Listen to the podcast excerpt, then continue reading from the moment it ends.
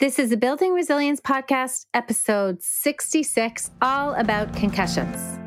Welcome to the Building Resilience Podcast, where you will learn all about building resilience in yourself and helping others build it too. Drawing from the principles of positive psychology, neuroscience, and coaching, I will help you face all the challenges and adversities that life throws at you and help you do more than just survive. I will help you thrive. I am your host, Leah Davidson, and I am a certified life coach and speech language pathologist. I will help you manage your mind, your emotions, deal with your stress and your overwhelm, and lead a more purposeful and joyful life. Let's get started. Hello, everybody. How is everybody doing? We are heading into spring. Isn't it wonderful? I love, love, love spring. I think it's probably my favorite season. So I'm excited that it's here. And I'm excited to be talking to you today. Today, I have a special episode. In the US, March is Brain Injury Awareness Month. And so I am excited to talk about something that's very close to my heart. We're going to talk all about concussions. As you likely know, I've mentioned it many times before, I'm a speech pathologist as well as a life coach. And I usually talk about life coachy kind of things on this podcast. Although, truth be told, I do a ton of coaching in my role as a speech path, which is why I got into life coaching in the first place to enhance my skills as I saw how much coaching was needed in the population that I serve. But I wanted to share with you some information about concussions because not only do I work with traumatic brain injury, which covers anything from a concussion to a more severe head injury, but concussions has, have also impacted my family. I have a couple of kids who have had multiple concussions, and there seems to be some fogginess about concussions, about what they are, what they're not, what you should do with them. And recently, two of my kids have had concussions, and I've been surprised at some of the advice that they have received. So, I wanted to provide a little bit of information here for my audience for you guys to be aware of information about concussions. You may have had a concussion. You may have had a child who has had one. Maybe you're a coach or a teacher, so you've certainly been exposed to students or kids on your team having them. Or maybe it's just a grandchild or a neighbor. I just think that we need to start educating ourselves. Our brain is so important, and we need to start taking better care of it. Now, that being said, I am clearly not a doctor, and this is not a podcast where I provide any medical advice. So please do not take it as such. I'm a speech path who has 23 years of experience working in the field of traumatic brain injury, but we actually don't diagnose things. We provide treatment when the injury affects the cognitive communication skills. And actually, next week, I'm going to be having one of my colleagues on, and we're going to talk about the role of a speech language pathologist in the world of concussions because that is also misunderstood. But before that episode, I just wanted to review some of the basics. So, what prodded me to do this episode is that for one of my kids who had a recent concussion, he was able to just take it easy. He rested a bit. He got plenty of sleep. He didn't participate in contact sports for a bit. He eased back a little bit on his studying if the symptoms came on, and he got better shortly after. For him, it was really within a few days. Now, often concussions do resolve within seven to 10 days.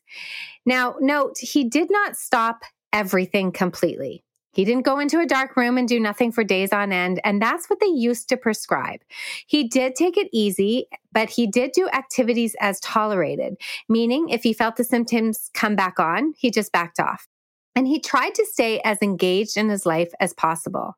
And for many people, this is the case. You want to take it easy and things resolve. And they gradually start introducing more and more activities. Now, it's important for sports that people don't participate in any activities where they're at risk for another concussion before the concussion that they have now heals. So, avoiding all those activities is important. And I will say you do need to get checked out and be observant for the first little bit in case it's something more serious. So you should get clearance before returning to any contact sport for sure. Now, for my other child, things were not great. They were not getting better. I could see that my Tylenol bottle was getting lower and lower and lower. He was reporting more and more headaches. He was taking more naps. And he was experiencing nausea, dizziness, and this general fogginess. Like I could just tell something was off. He had gone to his family doctor and they recommended rest and that he should be off school for a bit. So he did. It got a little bit better, but the symptoms still persisted. So eventually, I just got him an appointment with a concussion specialist, which you can find. And in this case, it was a chiro. And we went to see him, and he did a thorough assessment and is now treating him. And while I won't get into the specifics of the treatment, because again, I'm not the expert, I do want to say that treatment is multifaceted and it starts with exercise and diet. Refraining from all kinds of exercise is not helpful at all. So when they're going to be treating concussion, they're going to be looking at exercise, they're going to be looking at diet. Then they look at cervicogenic, what's going on with the neck as it often gets impacted with concussion as well. They also take a look at vestibular and vision. And finally, there's a psychological component, which includes mindset. So those are the types of things that I work on with people with concussion. And of course, sometimes people have other symptoms if it goes on long enough, like trouble with school or attention and memory and word finding and communication. And that's where I get involved as an SLP. So treatment always involves those five things exercise, diet, cervicogenic, vestibular vision, and psychological. Now, you really want to make sure that you do see someone who specializes in concussion and really specializes. So do your research. And then again, next week, we're going to talk a little bit more about the role of a speech pathologist and when a speech pathologist should get involved with a concussion. So I realized that as much as I did know about concussion, there was still a lot of things that I was unsure about when it came to my child. That's always the way it is, right? It's so much easier to be objective when you're looking at it from a distance. But when it's in the family, I tend to want to get other opinions and I tend to seek out more professional help. And there's a lot of myths and misinformation out there, including some things that professionals are recommending. So, really having a little bit of education yourself is helpful so you know what to look out for. So, I'm going to give you some things to get started on your concussion education. Firstly, we're going to talk about what is a concussion, and I'm going to share the definition from the CDC with you. A concussion is a type of traumatic brain injury, or a TBI as we call it, caused by a bump, a blow, or a jolt to the head, or by a hit to the body that causes the head and brain to move rapidly back and forth. So the sudden movement can cause the brain to bounce around or twist in the skull, creating chemical changes in the brain and sometimes stretching and damaging brain cells. Now, it's often called mild because, in general, a concussion is not life threatening. But a concussion can still be serious, especially if it's left untreated. It can really have a huge impact on someone's life as well. What are some of the signs and symptoms? Well, some people may complain of a headache or a pressure in their head. There may be nausea or vomiting. They may also have balance problems or dizziness or double or blurry vision. Often people are bothered by light or noise. They may feel sluggish or hazy or foggy or groggy. And they can have confusion or concentration or memory problems. And often people just describe not feeling right or just feeling down. Feeling weird is how my kids have described it. And I was in a car accident several years ago and had a mild concussion whiplash as well. And the main thing that I said was, I just didn't feel right. I felt off and I felt weird. Now, if you're a parent or a coach or a partner, you may observe certain things like the person can't recall events prior or after a hit or a fall. They may appear a little bit dazed or stunned. They maybe will forget an instruction, can be confused about an assignment or a position, or they're unsure of a game or a score or what's going on. They may seem a little bit more clumsy. They may answer questions really slowly. They could lose consciousness, even if it's just briefly, and they show mood, behavior, or personality changes. They could show these things. This is not that they have to have all these things. So these are just some things to look out for. The other thing to note is that signs and symptoms often show up as soon, like right away after the injury, but not always. You may not know how serious the injury is at first, and some symptoms may not show up for hours or even days. So you do want to keep checking for signs of concussion right after an injury and a few days after the injury. And again, I want to emphasize you do want to see a doctor just so that they can rule out anything that is more serious. Now, there are some more obvious danger signs, and these include when you see like one pupil is larger than the other, if there's a serious drowsiness or an inability to wake up, a headache that gets worse and worse and does not go away, if they start having slurred speech or a weakness or numbness or decreased coordination, of course, if you see repeated vomiting or nausea or convulsions or seizures, like a shaking or a twitching, that's an indication that there's something more serious. Unusual behavior, increased confusion, restlessness, or agitation. And of course, like a loss of consciousness, even a brief one, should be taken seriously. So, those are some things that you want to look out for. And again, you want to see the doctor so that they can rule out the more serious things. Now let's look at some of the common myths because there are some things going around and I even know that I question, oh, is this true? Is this not true? I can't remember. So I'm going to try to clear some things up.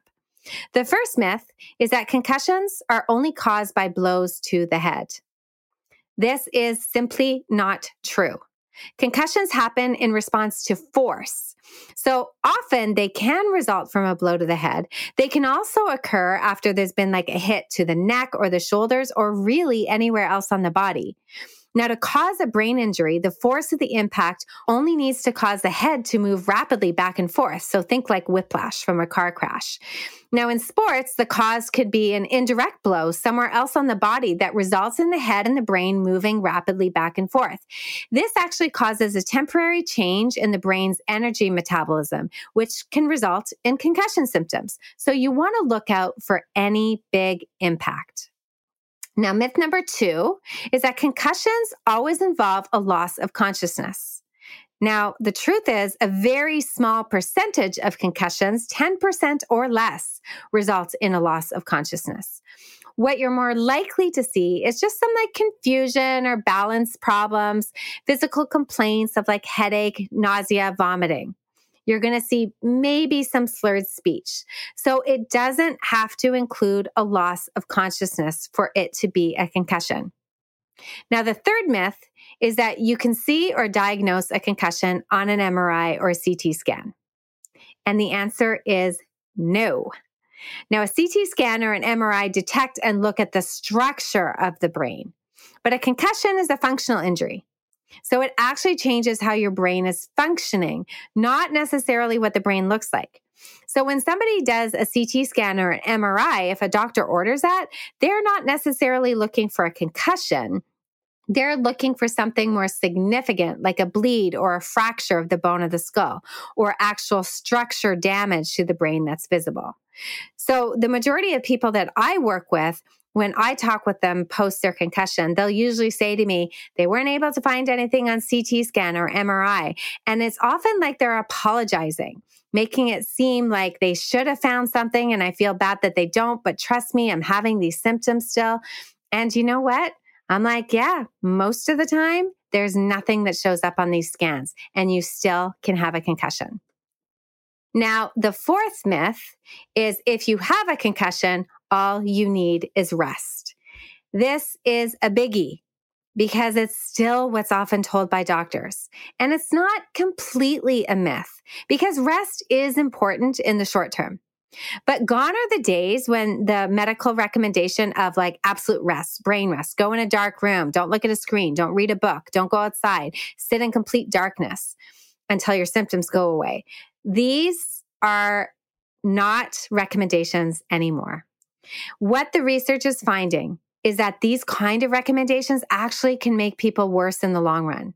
Now, the best practice current recommendation from the most recent international consensus guidelines is symptom limited activity within the first 24 to 48 hours. Basically, what that means, take it easy within the first 24 to 48 hours, monitoring your activity to make sure that it does not aggravate your symptoms. But you can continue to be as active as you want as long as your symptoms don't worsen.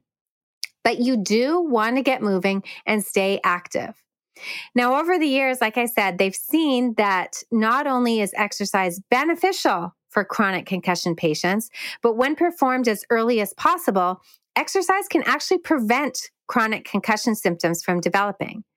That's why you want to get yourself to a specialist at a concussion clinic as they can help you monitor your exercise and help implement a plan for you. Now, the next myth we have is that concussion patients should be awakened every few hours so they don't lose consciousness. Now, I remember this one, and this one always confused me. People saying, don't let them sleep, don't let them sleep. You got to keep waking them up. And it is true that it's important to monitor them early on, usually within the first two to four hours. But after that, they're allowed to rest and sleep. We actually want them to rest and sleep. And you want them to try to maintain a regular sleep schedule.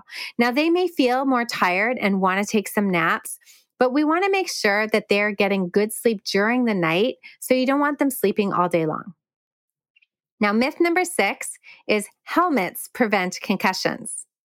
So in my home, wearing a helmet is a non negotiable. When my kids are biking, skateboarding, skiing, any activity like that, they have to wear a helmet. But it may surprise you to know that helmets do not necessarily prevent a concussion from occurring. What they do is they prevent skull fractures or a more serious injury like a bleed in the brain. So they're still important and you still want to make sure you protect yourself from this more serious injury, but they are not likely to prevent a concussion. Myth number seven is the symptoms of concussion begin immediately after the injury. Now, we've kind of already touched on this, but it's worth mentioning again. The symptoms of a concussion may start immediately after an injury. However, they can also appear the next day or even two or more days later. So you want to keep observing. It's very common for me when I am working with clients that they will say they've been in an accident since I work with people who have been in motor vehicle accidents they were fine at the scene. They went home and it was only the next day that they started to feel off, that something was wrong, that they had a headache or they just felt weird and went to see their doctor then.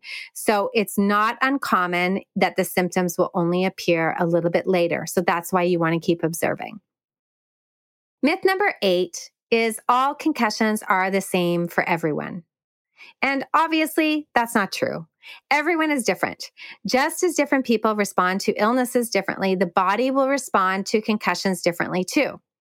At the University of Pittsburgh Medical Center, they actually identified six different trajectories that concussions can take depending on the mechanism, the location of the injury, and the severity. And these include cognitive fatigue, a vestibular balance, ocular, like more of a vision problem, post traumatic migraines, cervical, and anxiety and mood challenges. And even among these trajectories, symptoms can overlap and present differently in different patients. So every brain does need to be rested after an injury. But any lingering symptoms related to balance or vision or headaches or depression can actually be addressed by a trained medical professional who specializes in concussion. So those are a few myths about concussion. Again, I really want to emphasize this is not a substitute for any kind of medical recommendations or intervention. It's always important to be checked out by a medical professional to rule out any more serious injury. However, it's also helpful for you to know the basics for yourself, what to look out for, and know that there are concussion clinics and specialists out there too that can help you get back on your feet. And certainly, if after the seven to 10 days you are still suffering from symptoms, then get yourself to a concussion expert. Because another myth is that there's no help for concussion, but there is. There is active treatment that you can be getting involved in. You just need to find someone who is up to date, current with the research because it is changing all the time. And that research is key ongoing, constant is such a big field right now to make sure that your concussion expert is keeping up to date. I hope you guys found that helpful. And next week, we'll talk a little bit more while we're still in the month of brain injury awareness. I think it's so important that we are taking care of all aspects of our brain and making sure that we're preventing concussions, that we're taking care of concussions is such an important thing. And I hope that you found it helpful. Have a great week. Thank you for listening to the Building Resilience podcast. If you're interested in learning a little bit more about managing stress, building resilience, and leading a more purposeful life, then make sure we're connected on Instagram and Facebook at Leah Davidson Life Coaching. You can also subscribe to my weekly newsletter at www.leahdavidsonlifecoaching.com forward slash newsletter. Looking forward to connecting.